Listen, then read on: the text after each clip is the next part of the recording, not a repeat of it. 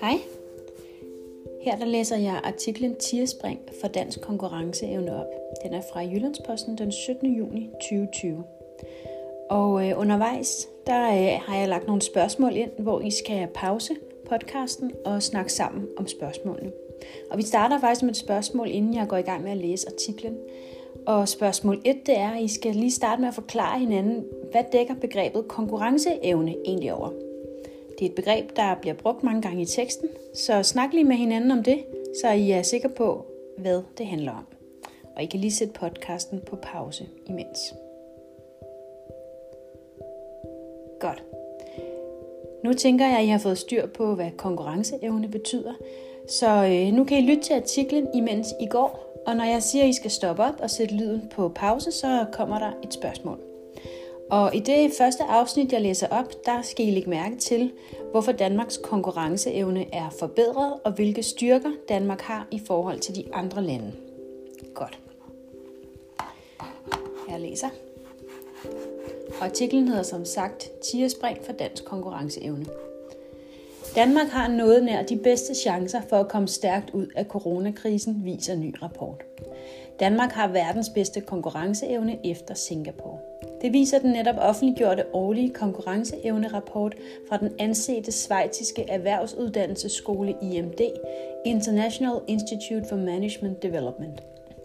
Topplaceringen kommer efter, at Danmark i en årrække har ligget som nummer 6-8, hvorfor der er tale om et betydeligt ryg op af listen, og det er kun små marginaler, der skiller Danmark fra Singapore på førstepladsen.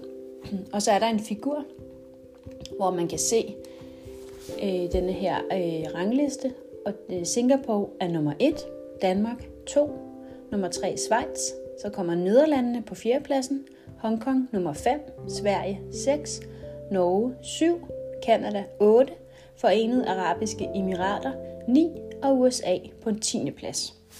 Og USA er faldet øh, fra 3. pladsen og ned til 10. pladsen. Det kommer vi tilbage til.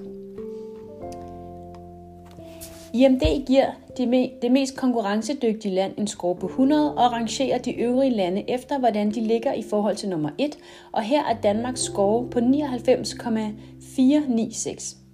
Danmarks forbedrede placering kan tilskrive stærke præstationer inden for økonomi og arbejdsmarked samt sundheds- og uddannelsessystemerne.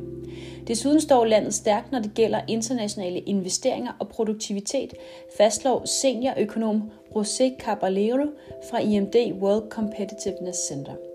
IMD's World Competitiveness Ranking er baseret på data indsamlet inden for 163 kriterier. Hertil kommer andre 62 kriterier, der indsamles gennem en rundspørge til 5.866 eksperter, virksomheder med flere i de 63 lande, som rapporten omfatter. Danske styrker hvor IMD's samarbejdspartner i mange lande har universitetsinstitutter og i nogle tilfælde ministerier, er det herhjemme interesseorganisationen Dansk Industri. Dataindsamlingen til dette års konkurrenceevnerapport er sket før coronaudbruddet, men den ledsagende rundspørg har fundet sted i tidsrummet februar til april i 2020 og dækker derfor en del af den periode, da coronaudbruddet spredte sig fra Kina og førte til nedlukning af en lang række lande, heriblandt Danmark.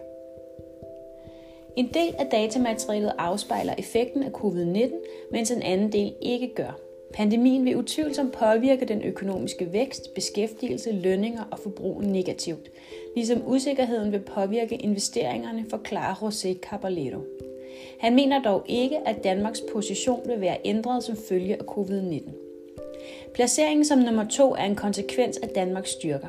På basis af de begrænsede nøgletal, der er kommet under coronakrisen, synes Danmark at ville være i stand til at kunne fastholde sin konkurrenceevne, betoner José Caballetto og fortsætter.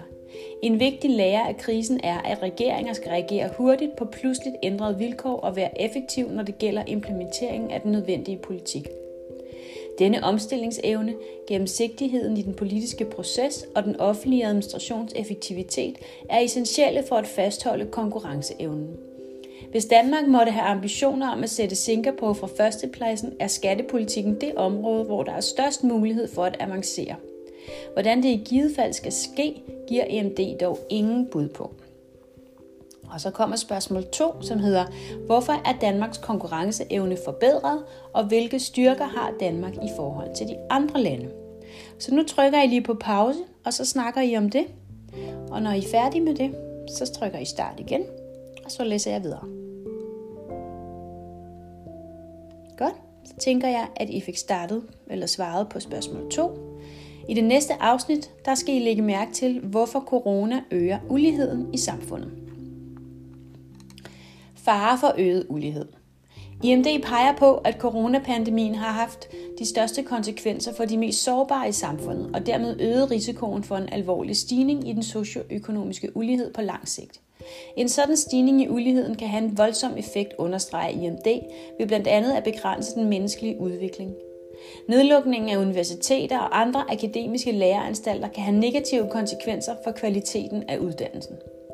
På sigt kan det resultere, på sigt kan det reducere den talentmasse, der er nødvendig for at sikre, at økonomien fungerer effektivt.